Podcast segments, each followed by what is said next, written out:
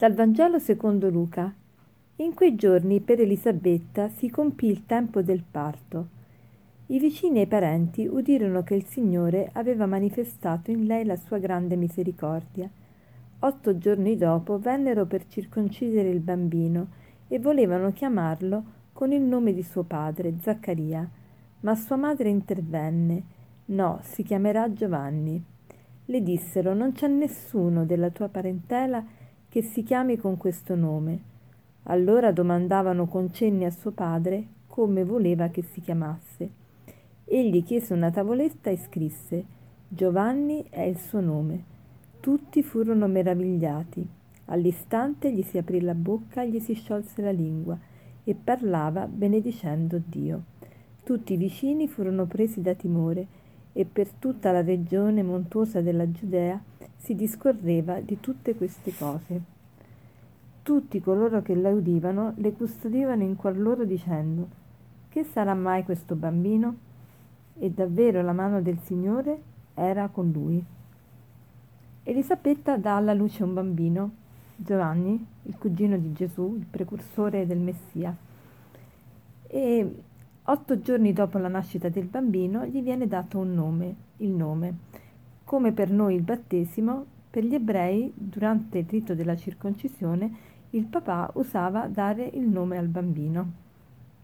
Ricordiamo che Zaccaria, all'annuncio dell'angelo, aveva ricevuto la predizione che sarebbe diventato muto quando sua moglie avrebbe, eh, avesse concepito il bambino e, e però alla nascita del bambino sarebbe di nuovo, eh, avrebbe di nuovo riacquistato l'udito e la voce, e così eh, si è verificato.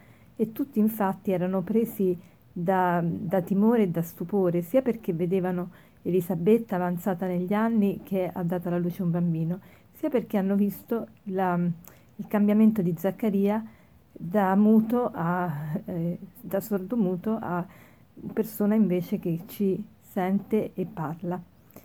Ma la riflessione di oggi vuole concentrarsi soprattutto sul nome, sull'importanza del nome. Ecco, Zaccaria vuole dare il nome a questo bambino e lo chiama Giovanni, e anche Elisabetta lo vuole chiamare Giovanni, mentre tutti gli altri parenti lo vogliono chiamare con il nome di suo padre. Ecco, perché c'è questo cambiamento? Il nome, il nome vuol dire l'identità di una persona, quindi voler dare il nome a una persona vuol dire voler, voler in certo qual modo mh, apprezzare quella persona, rispettare quella persona, ehm, considerare quella persona. Dare il nome a qualcosa, a qualcuno, vuol dire farlo entrare nella propria vita, relazionarsi con questa persona. Io non posso non relazionarmi con una persona che chiamo per nome. Chiamare per nome vuol dire stabilire proprio una relazione. Quando non voglio pronunciare il nome di una persona, quando non lo chiamo più, vuol dire che voglio interrompere la relazione con questa persona. Allora oggi vorrei invitare o ciascuno di noi, me compresa ovviamente, a vedere se noi rispettiamo il nome delle persone, cioè se rispettiamo le persone, perché rispettare il nome vuol dire rispettare la persona. E che cosa vuol dire rispettare? Rispettare vuol dire dare attenzione, rispettare...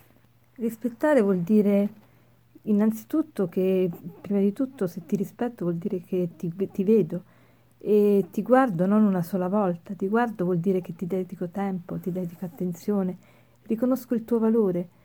C'è un sentimento appunto di apprezzamento, non ti ignoro come se tu non contassi niente, non ti scanso, non ti, non ti calpesto, non ti considero irri- irrilevante, non faccio finta che tu non esista.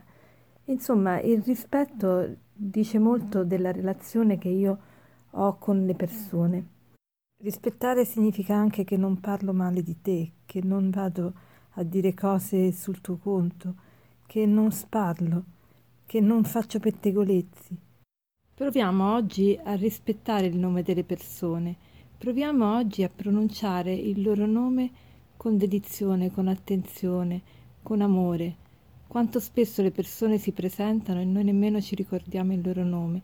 Perché? Perché siamo troppo egocentrici, troppo centrati su noi stessi, troppo narcisistici. E allora cerchiamo oggi, quando pronunciamo il nome delle persone, soprattutto delle persone con le quali viviamo, di dare veramente loro quella, quel rispetto, quello sguardo amorevole e quella, quella fiducia che, che ogni essere umano si merita, a prescindere da com'è in quanto a essere umano.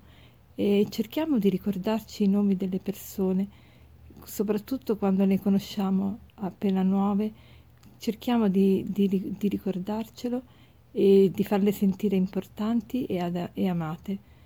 E per concludere vorrei citarvi questo aforisma che dice: un buon nome vale più dell'oro. Buona giornata.